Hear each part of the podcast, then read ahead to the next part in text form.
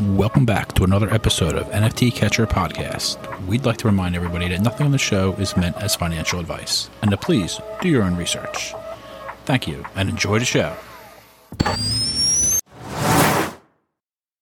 Now the subject is NFT. They're known as non fungible tokens or NFTs. NFTs are exploding in popularity. This is a technology that will forever change the way people interact. So it is happening whether you understand it and like it or not. phenomenon is moving. The digital You have now joined Jenny from the blockchain and Michael Keene on the NFT Catcher podcast. What's up, everyone, and welcome back to another episode of the NFT Catcher podcast with me, Jenny from the blockchain, and my co host, Michael Keene.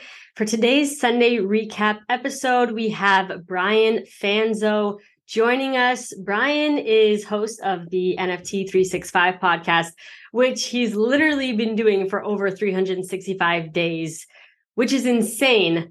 Um, and we definitely want to get into that. It's always fun bringing on fellow podcasters on the show.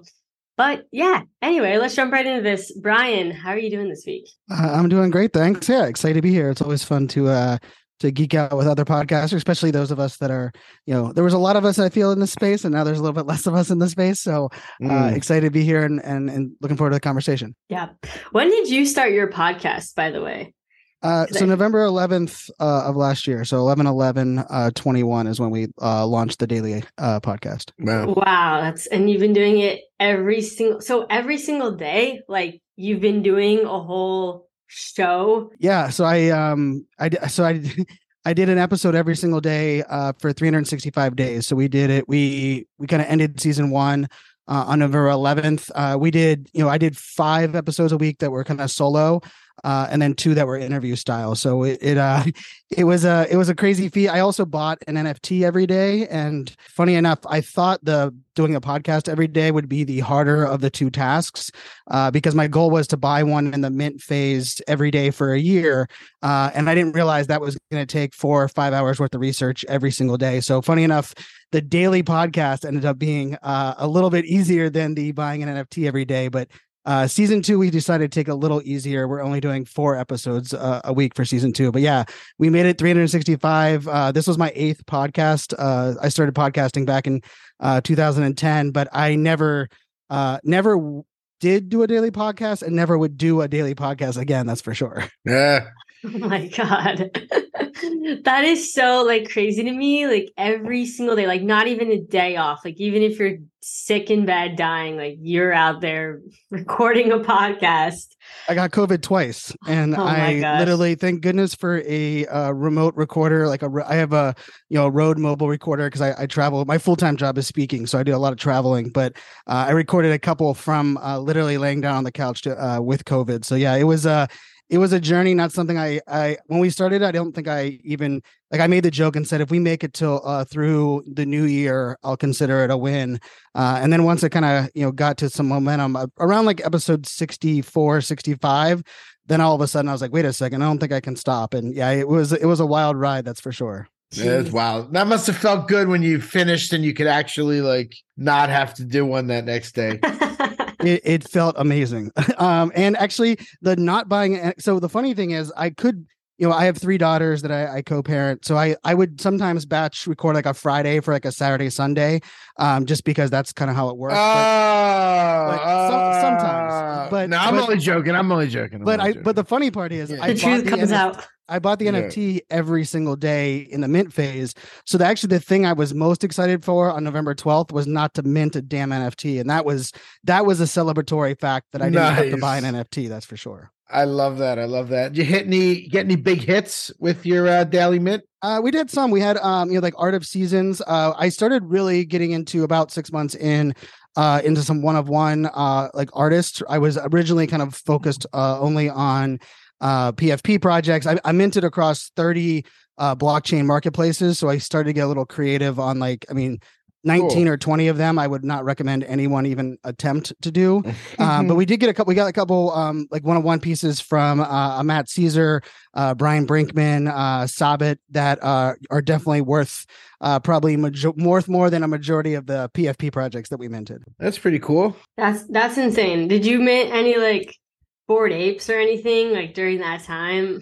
No, so the so the criteria that we put into it, or, or I made up with it, was Mhm. that it had to be in the mint phase, uh, pre-reveal. So every day I was researching one that was actually launching either that day or had previous launch, just they hadn't minted out yet. So since we Ah. had to be any project that launched from November 11th last year, and it had to be on that day, you know, as they minted. So like November, December, Oh, right. January, February, I had like 40 projects to pick from. And then the last two months, I had like three projects to pick from uh, as the market swung a little bit differently. But, uh, you know, we minted, you know, um, like, uh, you know, uh, World of Women uh, part two, we did, uh, you know, Crypto Chicks, we did, um, you know, Women and Weapons, you know, some of those that, you know, pretty much January, February, March, you know, when that, when they're, everything was going hot and heavy, a lot of the projects that, uh, a lot of people are, are really familiar with. We definitely hit those, uh, you know, during that that kind of middle period. VeeFriends Series Two, and a couple others that like you know they were just happened to be perfectly aligned within our you know our kind of scope. I'm seeing it now because if you go on if you go on Brian's site, NFT365podcast.com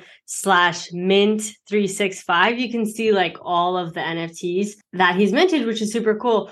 I'm curious, was this super expensive? Like, how did you like that? Just sounds like a lot of money, like every single day minting an NFT. It was ridiculously expensive, and I wish I would have like thought of that when I started. I don't know. I don't, I, there's a couple of things that I just didn't think of, like uh you know it, you know we little over 180,000 USD um Oh, we wow. ended up putting into it because I own every one of them so we um I didn't sell a single one that's the other parameter of this that was made it a little bit more difficult because you know there are plenty of them that I when I bought if I would have sold them you know March or Mm. April we could have made a pretty penny right and uh and but the idea for me was creating kind of a time capsule of NFTs right that was kind of the the parameter there so we are launching right after the new year, um, which is kind of the alpha part of it. That uh, we're we're selling it the entire collection as one mosaic. So one person will buy one NFT, and with that one NFT, they will get all 365 NFTs uh, included. So one person will have one hell of a time capsule to kind of keep, uh, you know, to maintain and hold on to.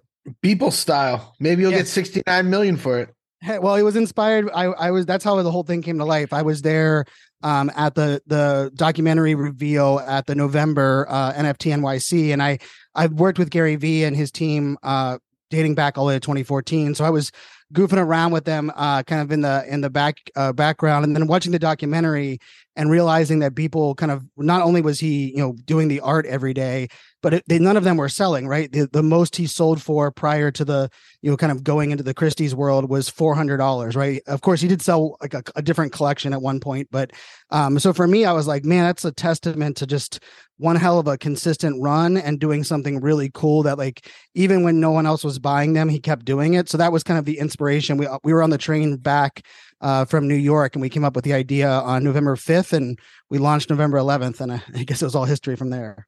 Wow. Your website is really cool, man. Oh, thanks. Appreciate that. Yeah, Yeah, we have, I a- like I have a great team. Yeah, cool. Yeah, you and you kept saying we too. Like who is who is we? Who's on your team? so it started off with just me uh so i you know my full-time job and what pays the bills and the you know bootstrap this is uh you know i'm a keynote speaker so um i have an agent and a and a team that kind of runs that side uh drew cohen uh but then you know that that's who we it was just the two of us uh on november 11th uh but we quickly you know we launched a discord i have a creator coin as well we dropped some nfts uh back on december 12th last year so with all of that we added uh, you know, two more people directly to the team. We added, you know, six uh, moderators. So at one point, we were all the way up to uh, 14 members of the team, trying to maintain the daily podcast, the buying an NFT every day. And then I was also traveling to speak at uh, at different events. So you know, I, I'm very blessed. You know, it's been a, a and everyone but the original myself and Drew. Uh, you know, every one of our team uh, members came from listening of the podcast. They were listeners that jumped into our Discord, asked how they could help, and then eventually kind of came onto the team and uh it's yeah it's been a wild ride from you know we started it with two of us and it was like oh this is a crazy cool idea and it's kind of grown into this uh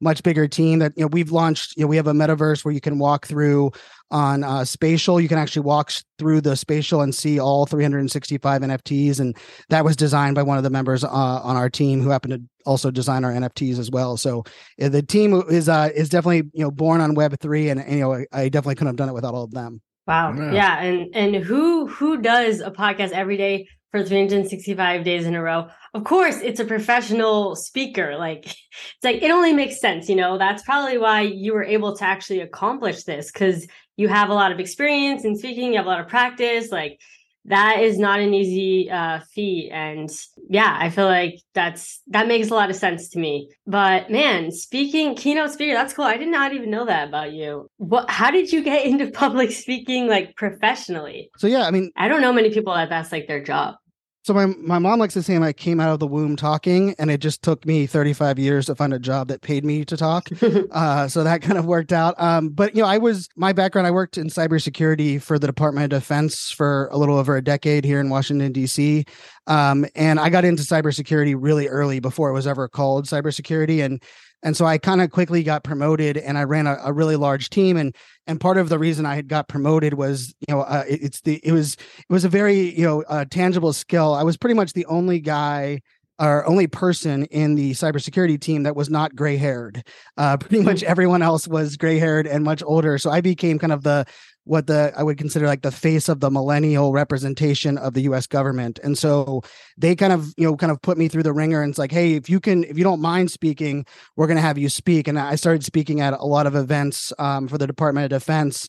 Uh, and then I left that that job and went to a, a job which was I considered my my dream job, which was modeled after what Guy Kawasaki did at Apple, which was kind of like that technology evangelist. And um, my pretty much my full time job for two years at a startup was was being the face of the of the company. So we would sponsor an event, and I would get you know I would go and speak uh, on, and it was very sexy. It was it was cloud computing and data centers, uh, and I say sexy is the opposite. Uh, you know what was what was least sexy? What's less sexy than cybersecurity? I went you know uh, cyber. I went to data centers and cloud computing, but uh, kind of during that time, I kind of started to build a, a following on social, started to uh, started creating content. I had a, a couple podcasts at that time, uh, and that kind of world, I started realizing, wait a second, I don't have to work for a startup to get paid uh, to speak. And so back in 2015, uh, decided to go out my own, and you know, it took a couple years, but you know, uh, 2019, I did 64 gigs uh, in that one year. You know, 64 paid speaking gigs. I've been to uh, 76 countries. So I've definitely well traveled. Uh, and yeah, it, it kind of all fits together for me. You know, I, I've been blessed that I, uh, I don't mind uh, talking and now I kind of get paid to, you know, translate the geek speak as I guess what I, I like to say I formally do. Wow. Um, selfishly, I have a question about public speaking. So, okay, last year I was, I did VeeCon. I did like, I hosted a couple panels and I was pretty freaking nervous, you know, and then like obviously once you get going, it's like fine. But I mean, how do you kind of like do you always get nervous or is there like some type of techniques you can just, you know, kind of be cool like when you are first, you know, getting out on stage and everything and not feeling like, oh my God, like this is about to happen and like this is just a lot of pressure and whatever. Yeah. Do you have any like advice? I mean, I think the nerves are, you know, uh, a little bit to do with the fact that you, you know, you value the opportunity, right? I like to think, mm. like, hmm. you know, I get often people will be like, Brian, how do you, you know, turn on the passion, you know, if there's 13 people in the audience or 30,000 in the audience? And for me, it's always about like, I respect that people are giving me their most valuable asset, which is their time, right? Like how, how amazing, you know, even with a podcast, right? We are so blessed, you know, as podcasters that people are, are spending part of their, their day, part of their week, many, many days of their week, um, listening to us. And so I think for me, like the nerves to me aren't you know it's it's one of those things you either you either have to find ways to like kind of set yourself up to work around them or you just kind of embrace them you know kind of for what they are. Like i know a lot of speakers uh, i coach a lot of speakers or I, I, I used that was actually what what most of my online representation was prior to um, web 3 was i i ran a, a couple masterminds coaching speakers. And you know the thing that i always tell speakers is that you know it's not like a nascar race right? When someone goes on a nascar race they're hoping for a crash right? Because like that's part of what you go to NASCAR for.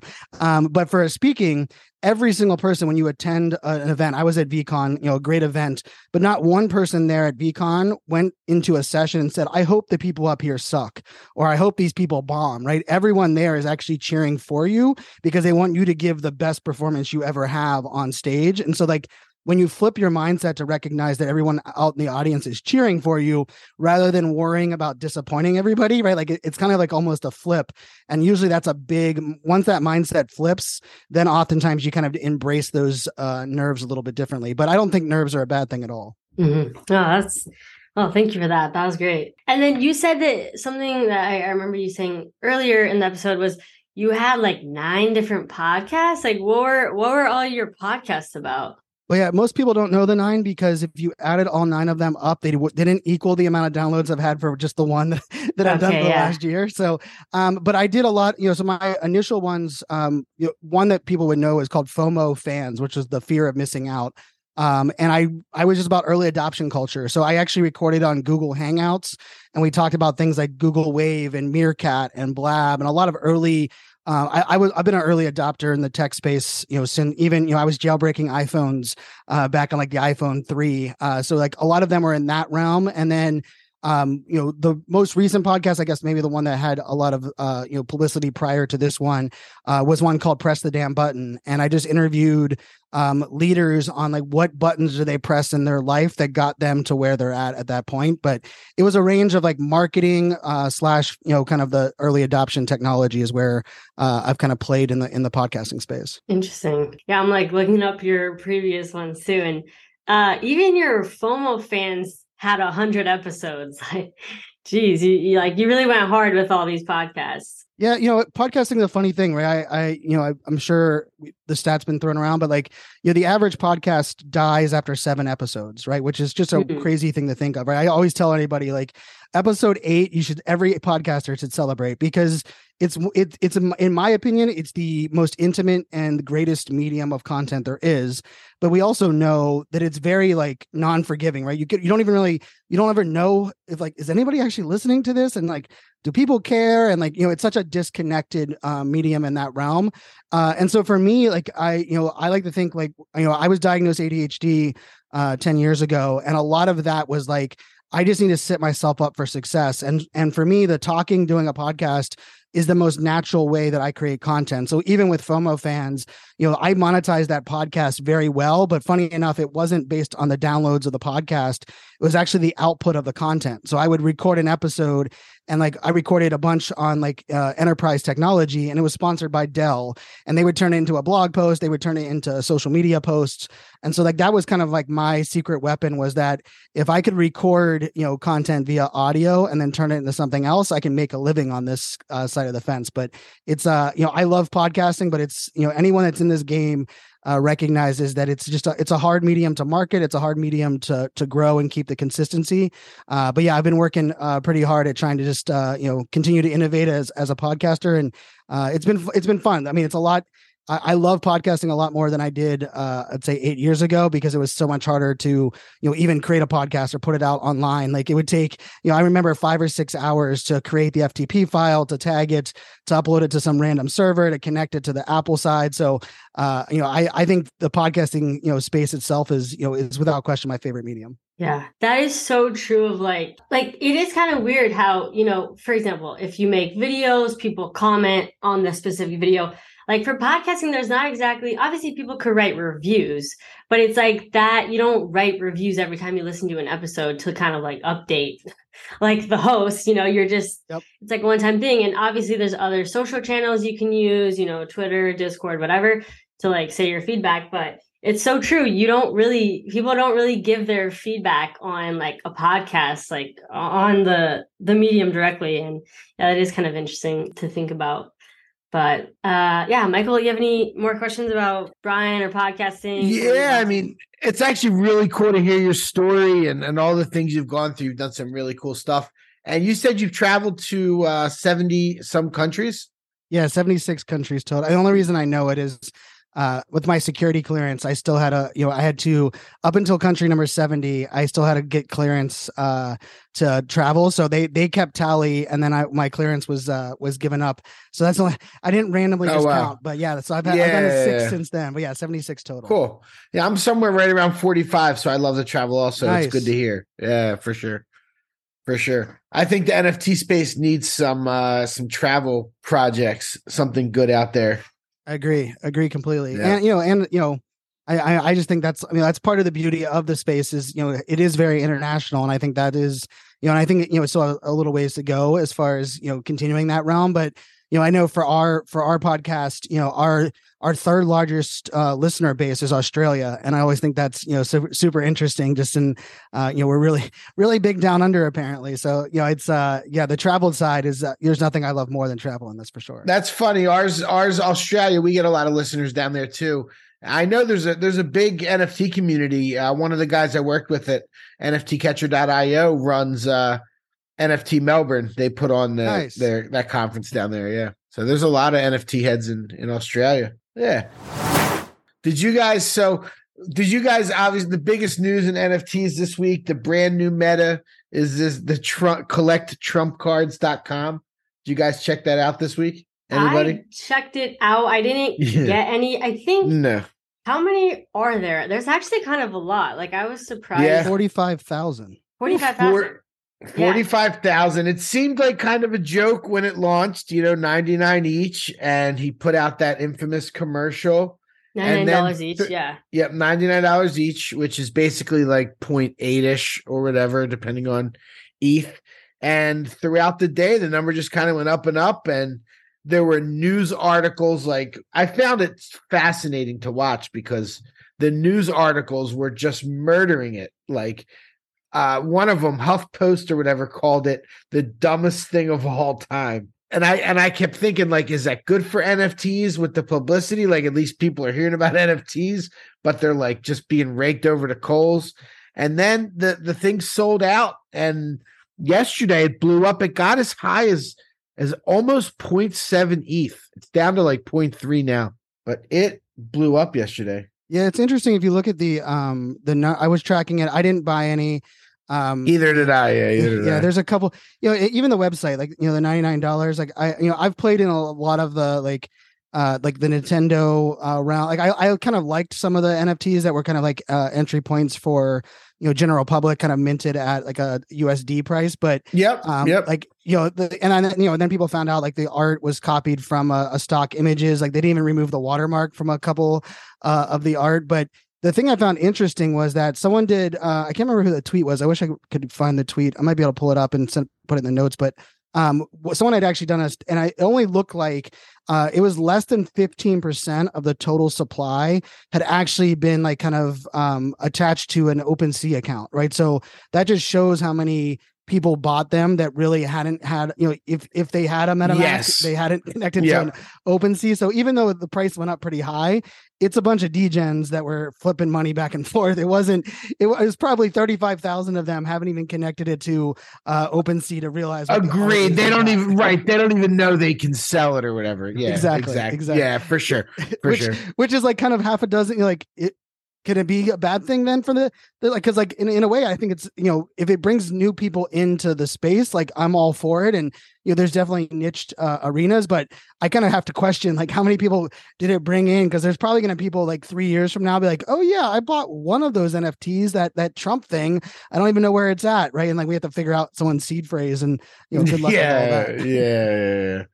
Yeah, I heard that was a little weird if you were signing up for the first time with no wallet. Yeah, it's pretty wild. And then all of a sudden, last night there were all these like Obama, co- like collect Obama cards, collect Elon cards, collect JFK cards.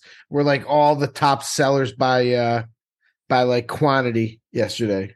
Well, I mean, I guess there's one thing we we know about uh, you know the degens and the NFT space is like we can be pretty predictable when it comes to uh like degen derivative projects, right? Like the Biden one, I think had someone said had 400 ETH worth of uh of uh, volume before OpenSea took it down, and I was like, as soon as I saw that, I was like, it's like every other derivative that you know any project that's had any success within 24 hours there's a there's a derivative ripoff of it it's like almost clockwork these days Right. Yeah. People they just they they pump them out for sure. For sure. There was also I don't know if you guys saw this, but um on SNL they like brought up the the Trump digital trading cards. Like they like made fun of it. I'm like, Yeah. wow, it made it, it made its way all the way to SNL. Like that's pretty freaking good. Yeah. But I mean, obviously it was like they were trashing it, but but it was just funny. It was like, oh, NFTs being brought up again. But yeah, those man, those trading cards. I saw that thread too, Brian. Um, this lady had yeah, she did this whole thread and I like forgot to like save it. I don't I know can't where find it. Is, it. but- I'm literally looking. Yeah. I was just looking through my Twitter because uh, yeah, she did a great job. It was uh, a because it is you know it is an interesting you know forty five thousand is in, you know and you know four point five million dollars to the team whoever you know licensed that out with you know Trump like I mean that's no money to you know to kind of joke with right like just from you know twelve hours four point five million Yeah. but you know at the same time it's like it, it- you might might have not used stock footage um and and like you know a couple of the other things that just kind of come with it but you're right like i think snl like you know digital collectibles of course you know even like you know what starbucks is doing with you know calling them digital stamps i think all of them at least it's like a reminder that the space is still here and going because i'm sure a lot of people on saturday night live probably hadn't heard about nfts again since like bored apes were you know kind of in the late night scene so it's it's probably a good thing uh, just for that alone that people were you know at least having a conversation even if it was negative Yeah, for sure. Yeah, Um, that's so true. They were like, "Oh my god, NFTs are still around." like, Yeah. yeah. they actually are. So you mentioned the team that put it on that licensed his his image and stuff, and I tried to look up as much as I could. So it turns out the company is this company called NFT International LLC, and they are in uh was it in Colorado? Uh like a like one of the mountain towns, and it, it, their address is just a UPS store, and nobody knows who they are. Like maybe there's somebody we know in the space or whatever, but just some this company was able to license his image to do this, and they licensed it from another LLC called CIC LLC, which had an address at Trump's golf course, and it's registered to his current lawyer and one of his former advisors. So it's like a whole thing, and he's obviously in on it because he's going to do the Zoom calls and the autographs and all that kind of stuff. And there was another one weird thing was there was one admin wallet that minted 1000 of them. They actually sold 45,000. So uh, it's about 2% of the collection, but 25% of the one of ones went to that wallet and 33% of the autographs went to that wallet. Wah, wah. Yeah, yeah, That's not very not great. Yeah, not great from like a degen like uh point of view. But uh one of them sold for 5500. I saw So- that. Yeah, sold for like 4 point something each from a $100. Pretty wild. Wait, didn't one sell for like a lot more than that? Like, Yeah, Maybe it was- did after. there was, was there there was one like tw- I think 12 ETH. I think there was a 12 ETH. there was a 12 ETH? Oh yeah, yeah, because it was one of the ones where because like I think with one of them because like he, you get to do a Zoom call on a couple of them, but like one of them I think you got you got a phone call and to play golf or a round of golf or nine holes of golf or something. I think that was the one that got the uh the large ETH uh you know soul. I mean, I don't know. right, right. Yeah, I, and like you know, like the sad truth is like you know those of us that watch you know Etherscan and can trace wallets and look at some of that stuff, right? Like it's just like you know you would think that a lot of like we would like these projects would start to realize or at least understand that like we can see that, but yet apparently it, it still doesn't shy people away from being you know extremely obvious with how they're giving out you know giving out quote unquote uh you know some of these NFTs, which I think is probably the the saddest part of the whole story is that you know, at least if they were going to do it with that many of them, I mean, at least to play above board when it comes to, you know, how they are distributing out. But I guess that's, you know, too much to ask these days still. Too much to ask. And it's kind of funny. Like a lot of the things that uh look shady in the space, like we're so dialed in and we're in that Twitter circle where everyone's talking about that kind of stuff. I think a lot of people it just goes over their head and they don't even know. Without question. Yeah, for sure. Yeah, so that was that was funny this week because it really every I had regular people messaging me about it, like for the first time about NFTs in a while. Did you hear about this Trump thing? My mom was like, Did you hear this stupid? Because my mom like hates him to death and like anything, you know. So she's like, you see what he did? This and I was like, Well, they're worth like three times as much as people pay, bought them for. It's not that stupid. yeah, yeah, and um, I think I even saw um, y00ts founder Oh yeah, Frank. Frank. Frank, yeah, Frank, did Frank. Okay. Yeah, yeah, Frank. I'm like, why did I forget Frank's name? He's like, honestly, this whole thing was like genius, and like he really like praised the the drop and everything. Obviously, the art was lacking, but I will say I did like that there was like utility to these where I was like, oh, if you bought 45 or or I don't know, something where it's like, oh, you can have dinner with him. And just like there was actually it wasn't just here's these, you know, digital trading cards and nothing else with it. Like there were some perks which is nice. It's like, okay, well, at least there was some utility, you know, because a lot of times when we see these celebrities or people that are well known, you know, do these jobs. It's like they don't really add utility and they just kind of think, oh, people would just want to own this because it's me. So at least whoever advised them kind of, you know, did that part of things and made sure there was some type of utility there. Yeah, it was well put together as far as a drop goes with people being able to use credit card or crypto. Yeah. Um, and was it were the utility random on the tokens, or I think they're doing a sweepstakes, is what I thought. But maybe that was what the reveal was. Like, because because Brian, you said the person sold it that had like the golf outing that was attached to some of the different tokens. So, so I think some of the one on ones that were in the collection had the like the utility was like in the Okay. properties. But I think the, I think some of the other ones are part of the you know kind of the the raffle or I think Got like it. you get a ra- you get like a, a certain like your NFT has a certain amount of uh like pieces in the raffle or something on that side. And you know it's funny the uh, I don't know if you guys remember the Tai Lopez uh drop right where Yeah. he, he his utility was I actually had him on the podcast uh probably two months before um that drop. And actually I I had him on because I interviewed him about Radio Shack since he's the founder he also owns Radio Shack. Uh I was asking him about like you know what does he think about NFTs for like businesses like that? I didn't even ask him for his own drop. But it's funny because the utility maps very closely to what Tai Lopez did, uh, except it's you know a former former president, right? Like in the in the scale, like I, I do I, I don't know if like watching a watching a movie with Tai Lopez over Zoom, uh, to me was not worth like the three ETH that he was trying to get for it. But you know, for some, some people, you know, uh, you know, sitting with the former president for that long, like might be the you know, it, it makes a little bit more sense in the utility drop. I think you know, in my opinion. Right. Yeah. I mean, hey, Tai Lopez did it first. So, no, but yeah, I, I did see some people on Twitter bring that up. And I actually like Tai Lopez. I used to follow him.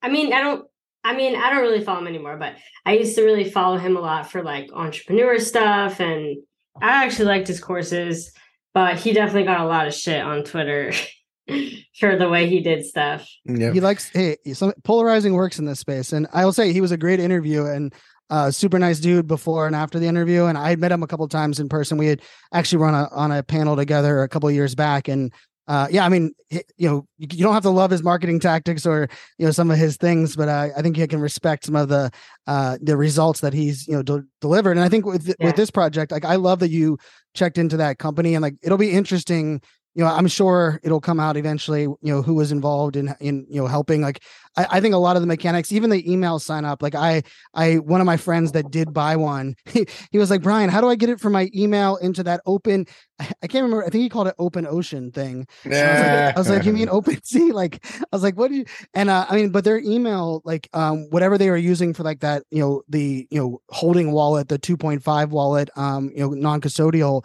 um, seemed pretty legit because I I walked him through it just via text message and he was able to to migrate it to his wallet that he needed. There was like a they said it would take like an hour and it did and then it showed up in his wallet and he was able to you know put it up for sale on OpenSea. So uh you know kudos to whoever the team was kind of making that work as far as the mechanics, especially at 45,000 you know NFTs. That's a lot of traffic. Yeah, sure is. It's probably not their first rodeo. Yeah, doubtful. Yeah, right, exactly. But now, I mean, it was it was well done, and the fact that it it did its thing, it sat there all day. You know, anybody could have bought as many as they wanted. And you mentioned the forty five, Jennifer. That was uh, if you buy the forty five, you get invited to a gala at Mar-a-Lago. Oh, okay, okay. Yeah, a gala. So you know, somebody was saying, imagine like during the if that if this came out during the bull run, and for forty five hundred you get that, like everybody would have been spending, you know, like three ETH on it or whatever it would have been at the time. Would have been an interesting like Web three NFT takeover if it, if it had Right. launched six months ago. like, all of us would have like we would have ghost minted it, not even like thinking twice about it, right? Like the amount of wallet. And I had a couple people that reached out to me via DMs and like, Brian, which one of your burner wallets have your Trump NFTs in it? I was like, well, surprisingly enough, I didn't uh, mint this one. Uh, but you're right. Six months ago, if that came out, uh, I think I don't think the average uh, Trump you know supporter uh, Web two person would have even had a chance to get one of them, especially at that price point. Right, yeah, for sure. They would have they would have gas war or whatever. They would have not know what they're doing. Yeah. Funny. And they did it on Polygon with you mentioned Starbucks. They're also using Polygon.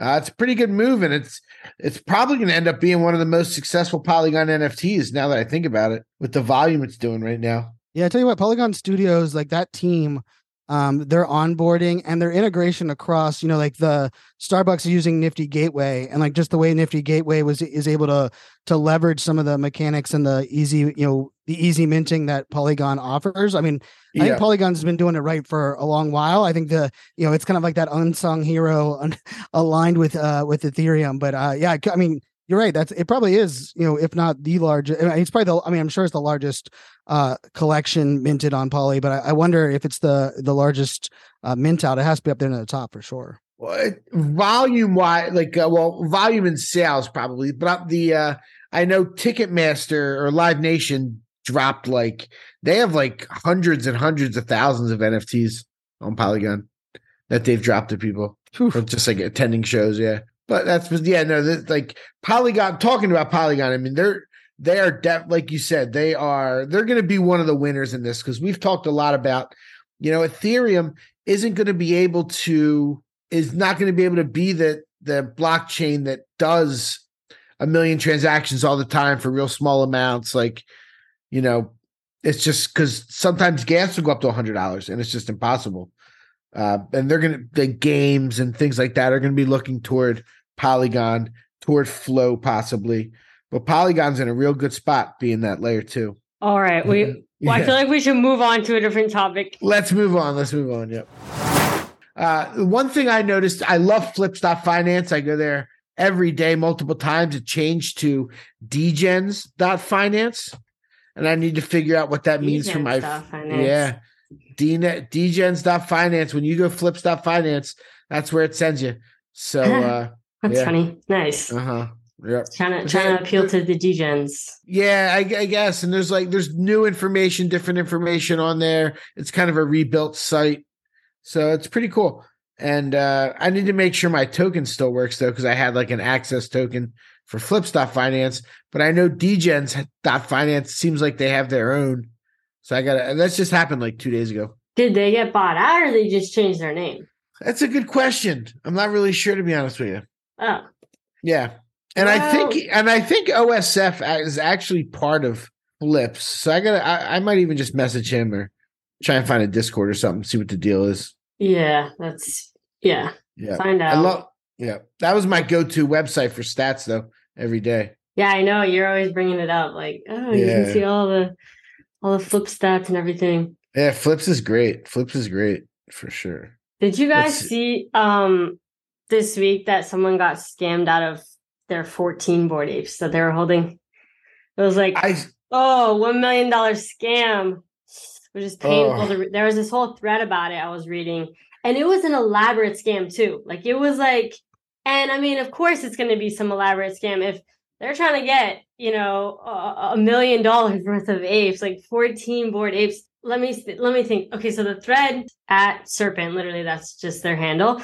They did a whole analysis of it. It was like a whole month long social engineering scam where basically they were like pretending that they wanted to license the other person's bored apes and i don't know they were they were even tweeting on their twitter making it seem legit like everything was seemed kind of legit but um it definitely wasn't. And and then they were like oh connect your wallet to this site and just sign this um transaction like in order to sign the licensing agreement which some people were also targeted for that scam and they said that that was a huge red flag for them because board i think it's called board jobs that does like licensing agreements they don't have you like sign any transactions. So it's it was like it, it wasn't really necessary um so that was kind of like a big red flag for some people that were targeted but didn't fall for it but yeah this person they they connected and then it was um a seaport transaction which someone was saying never sign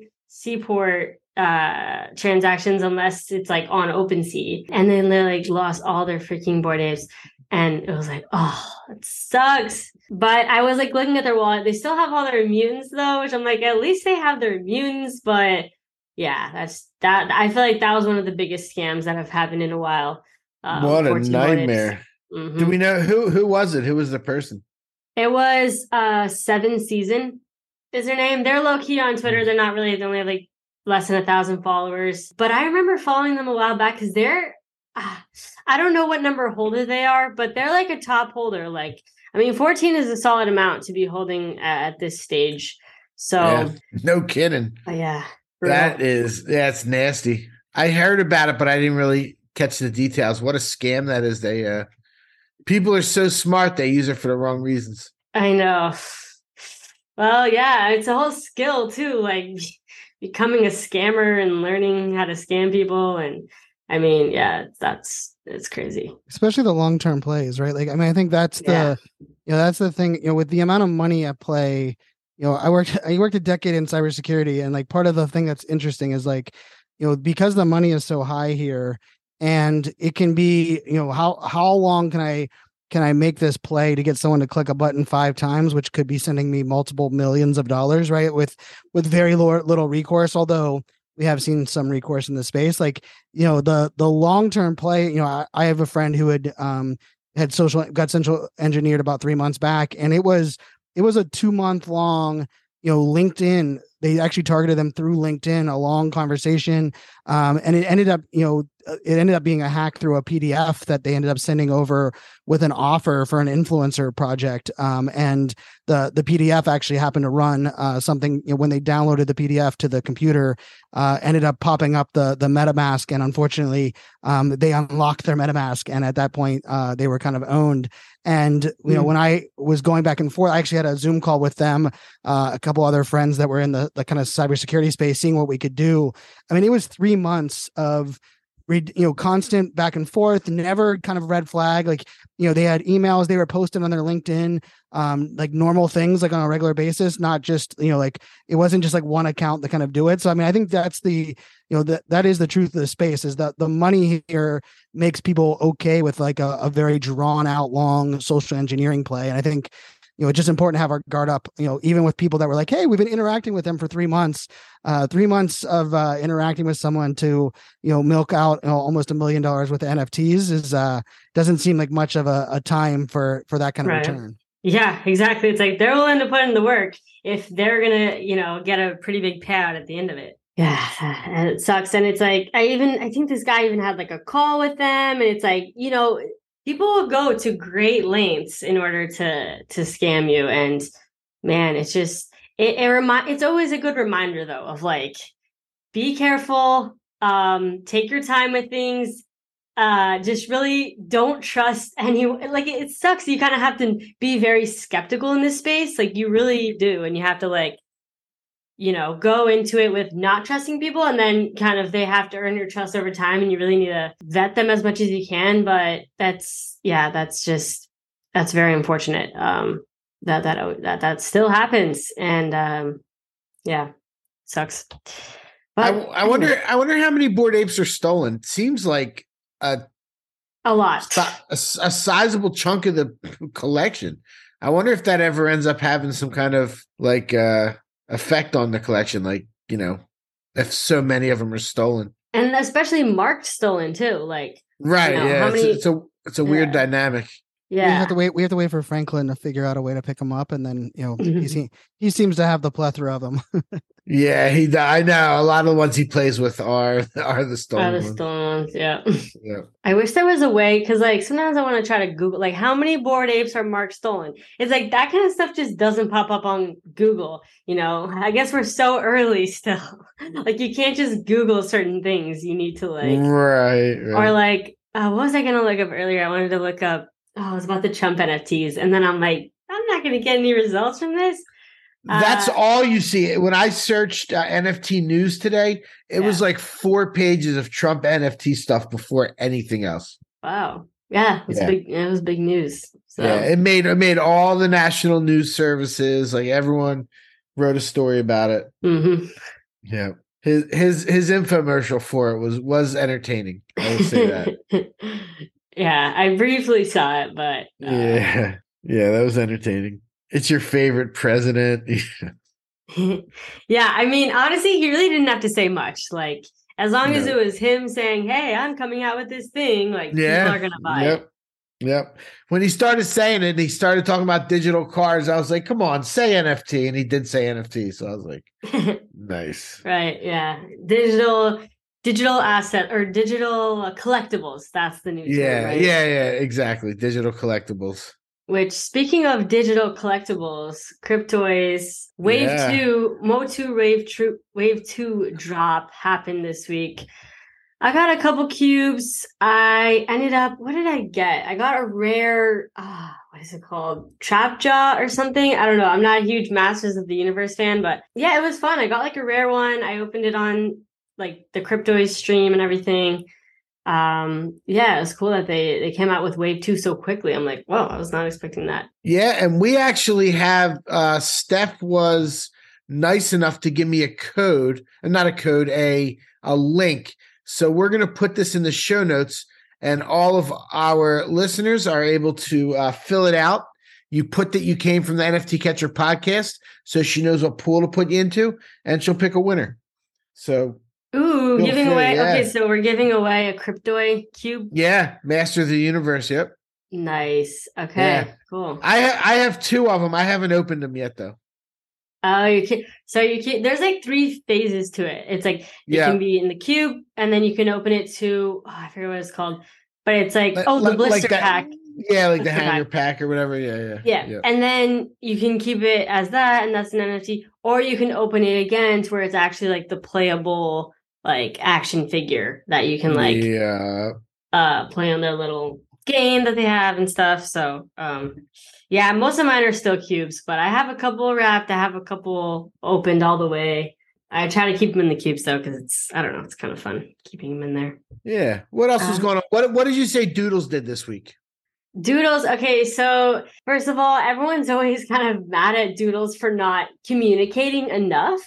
And so finally, Poopie, who is uh, co founder and NFT lead of Doodles, uh, made an announcement in Discord. It's not on their official Twitter, but it is in Discord. Um, and he was basically saying, like, hey, I know you guys are all waiting um, to reveal your duplicators and the Genesis boxes. And he's saying, like, don't worry, it's going to be worth the wait. Yeah, he said a couple things. He said, one, duplicator first utility will be revealed in January 2023.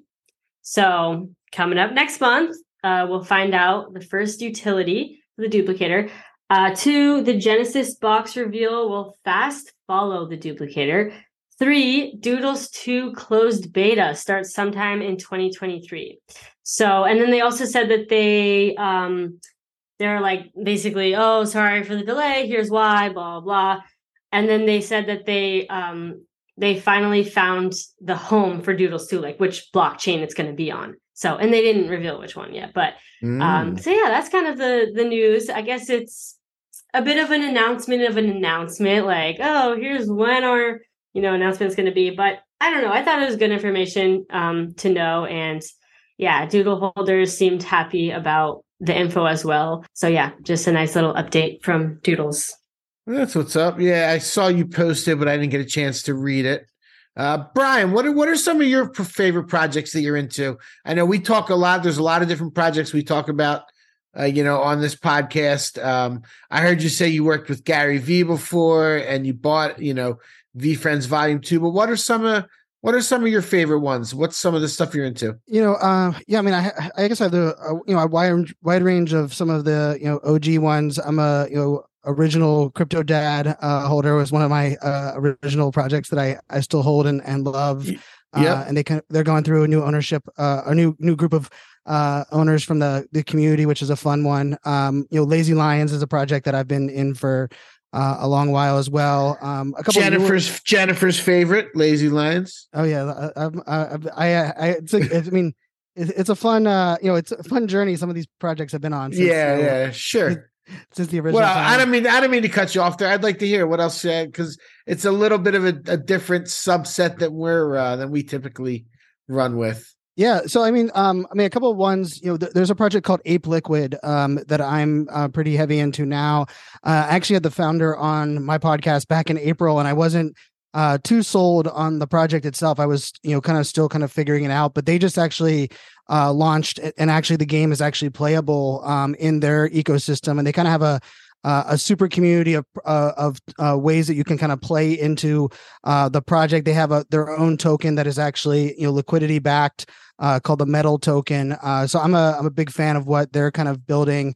Um, and then there's a one, you know, Bulls and Apes is one that I'm not sure if you guys are familiar with that one. It was the one that came out with a six month money back uh, guarantee back at NFTLA. Um, but they've been on a hell of a run just the last uh, week and a half. Uh, they've held above mint price uh, since launch, but they went from about, you know, I think floor was about 0.5, 0.55 uh, for the last many months. Um, and I believe they crossed over the one ETH floor um, this week for the first time. Uh, and they have God Bulls and they have um, a lot of uh, tokenomics within their project. And they actually just um, they just lined uh, lined up with uh, who did uh, Bubblegum Kids, Lazy Lions, and uh, Non-Code Ducks can all stake within the Bulls and Apes, uh, you know, inside of their uh, staking contract and actually earn some of their token as well. So those are those are two that I, I think I would say they're the more complex type projects that have multiple you know moving parts and tokenomics. But I'm uh, I'm kind of heavy into both of those. Cool. It's good to hear about some different stuff. I definitely didn't know about a couple of those. I remember that one now that you mentioned it from uh from NFTLA where they gave the money back guarantee. How many did a lot of people get their money back or they didn't need to because of the floor? So it was above floor, and and funny enough, I guess 15 people total, which is insane. That it, uh, you know, and I tell you what, they it was pretty neat the way they did it because I had some pushback because I was like, well, I want to move mine uh, to my ledger, and so you had a you had a 48 hour period once you minted it to be able to move it to its permanent location, um, and as long as you hadn't uh, you know moved it from that wallet in the six months. Uh, and it, because the floor price was above the entire time, um, you know, I was surprised that uh, there was 15, but only 15 out of 10,000 is uh, is pretty uh, you know impressive, and you know they're they're moving in kind of a, a couple other phases, and uh, you know I, you know I think with any with any innovation in this space, it's you know a lot of it seems shady and a lot of it seems like you have to kind of question it, but you know they they did come through, and you know the 15 people were able to kind of do that through um, their website pretty easily, but yeah, only 15 uh, kind of took them up on their offer, you know, six months later. But you know, I know a lot of people that jumped in that project as their first NFT um, because Yeah. they didn't believe me, but they were like, "Oh, money back guarantee, sure, I'll jump in." And and most of them that I that kind of helped onboard into that one are still extremely active in that project. So I mean, kudos to them for you know that mechanism, just at least giving people a little bit more security coming on board, even if people didn't use the the mechanism at the end. Yeah, that's really cool. Yeah, that is I kind of nice. It's like, oh, I, I mean, honestly, people are just scared that they're going to go to zero, and they're like, no, you know, I don't want to just throw away money for nothing. So it's like if you feel like, well, at least I could get my mine back if I hold it for six months or something like. That's actually pretty nice. Um, more projects should do that. Yeah, and they you know, and they did it very transparently, right? They had they had the funds um, for the entire collection locked up in a wallet, so like they could actually, you know, they Oh, they proved from the beginning, like you know, we're we're offering a money back guarantee, but we also have the funds in a wallet that can actually afford to refund everyone that you know if that was the case, which Right. to me was you know like I I think there's a lot of other projects that would probably you know we know how roadmaps and, and guarantees work in this space, but Yeah. um, the fact that they were even able to back that up, it would be it's an interesting trend that um, I think if the you know they launched. So I think their six months was in November. So whatever six months. So it was like they launched pretty much you know bear market uh, launch. So I wonder if if that would have been a trend. Let's say you know January, February. Um, I wonder how many other projects would have kind of copycatted that. It would have been interesting, and we'll see. I guess maybe maybe some will kind of pick that up for you know the new year. We'll see. Hmm, there we go. Let's manifest it. Okay, we're kind of coming to a close here on our one hour. Any last minute things we want to say? I know we got to go over the the top ten uh projects by volume of the week. Yeah, Michael, any any last minute things? Uh, not necessarily so much. Uh, Brian, are there any like kind of insights or pieces of wisdom that you'd like to share with our podcast community? Well, I mean, I, I first of all, I, I love that you guys had me on. I appreciate that. I, I love, Yeah. I know, I love content creators and podcasters taking care of, uh, of fellow podcasters and, and content creators. So, uh, I appreciate that uh, a ton. Um, you know, I think for me, you know, I think this space, you know, it's it's tough to, you know, I, I just throw this out there for anyone that's listening, right? It's, it, you know, we talk about we want to make sure that creators are getting creator fees. We talk about artists being taken care of. We talk about NFT founders being taken care of you know, I think the content creators, uh, we're kind of often the unsung uh, heroes in a lot of this because we keep a lot of people um, active in the space. We keep people in the know. We we are you know kind of keep on keeping on. So um, I I would just say for everyone that's listening here, you know, celebrate this podcast, right? Share it out. Uh, because you know, for all of us that are that are doing this part of it, you know, we are we are part of the the cog in, this big system, and I think uh, sometimes are the uh, the lesser uh, rewarded or lesser celebrated uh, part of this uh, you know entire you know wonderful world that is Web three. So I appreciate you guys having me on for sure, and uh, you know I will you know definitely make sure to share it out across my my channels, and excited to collaborate more in the future. Awesome. I love that. Now it was a really good time. It was good hearing your insight and your different perspective. And it was uh it was kind of a a little bit of a slow week in the space. We normally have like a lot more topics to cover, but we had a really good conversation. So I was happy you came on, and I feel the same way about you know we've done a lot of collaborations with other podcasts and crossover episodes and things like that. So um, I always keep my eye on all the different NFT podcasts out there, and it's really amazing that you did it for a full year. So I definitely would love to do some more stuff in the future. For sure, yeah, that we'll make it happen. That's for sure. Cool. So yeah, we we end each episode with the uh the top 10 NFT collection rankings by sales volume over the last 7 days. I get it from Crypto Slam, so it pulls like from the different blockchains, so we kind of catch if anything hits from like Immutable or Solana, whatever it is. But I'm going to start going over them now. Uh, Bored Apes was number one with 31 million uh, in sales volume over the last week, which is actually more than normal for them being number one. Uh, Mutant Apes is number two at 14, and Valhalla comes in at number three. Valhalla's been doing really, really well. We talked about them a few times.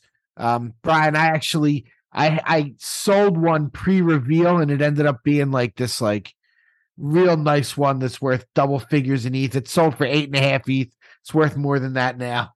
Ooh, it's a shame. That's yeah, why you can't ever go look. I know. Look. That's what they say. Never look. Never look back. never, never look back. Never. no, I know. I know.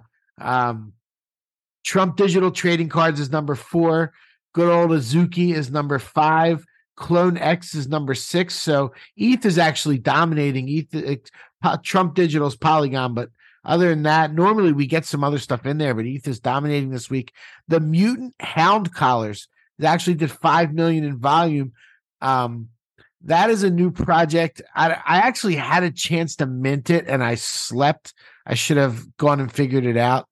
Um, it's doing really well. It's uh, Lior, I think, is the guy that's putting it on, and it's like people are trying to make it like they're going to be the companions to the mutants. I'm not sure exactly what the deal is. I need to look more up on it. Uh, Moonbirds is number eight. Other Deeds is number nine. So uh, Yuga is four out of the top nine, and Doodles is number ten. I guess they had some volume with their uh, announcement. And Sorare, which is actually normally really high up, is number eleven this week. CryptoPunks is number thirteen. Volume's down on them two two point two million. CryptoPunks. All right, there we have it, folks. There we top have it. Top ten. I'm glad Doodles finally uh, made it up there. Top ten. Let's yeah. go. Coming in number ten. Um, yeah, Brian, thank you so much for coming on the pod. Honestly, it was really inspiring hearing your story, not only as a podcaster, but like public speaker and everything. And man, 365, like over 365 episodes every single day. That's just so crazy. Make sure you guys check him out. NFT 365 podcast. We'll link it. Um, so you guys can just click it in the show notes. But yeah, Brian, thanks so much for coming. thanks for having me. Yeah, thanks for joining us. And to everybody listening, hopefully you enjoyed this episode, and we will catch you in the next one. Peace. Thank you for tuning in to the NFT Catcher podcast. We hope you enjoyed today's episode and learned something new about the exciting world of NFTs. If you enjoyed today's episode, please take a moment to subscribe to our podcast on Apple, Spotify, or wherever you listen to your podcasts. And if you really love what you're hearing, please leave us a rating and review on your favorite platform. If you want to stay up to date with the latest news and insights from the NFT space, be sure to follow us on all the socials at NFT Catcher Pod. You can follow Jennifer at Jennifer underscore pseudo and Michael at NF Ticket. I'm your producer Andy, and I'm at AJC254. Our theme song's by It's Just Los. We always appreciate your feedback and support, which helps us reach more people and bring you informative and engaging content about NFTs. We look forward to bringing you more great NFT content in future episodes. Thanks for listening. Peace.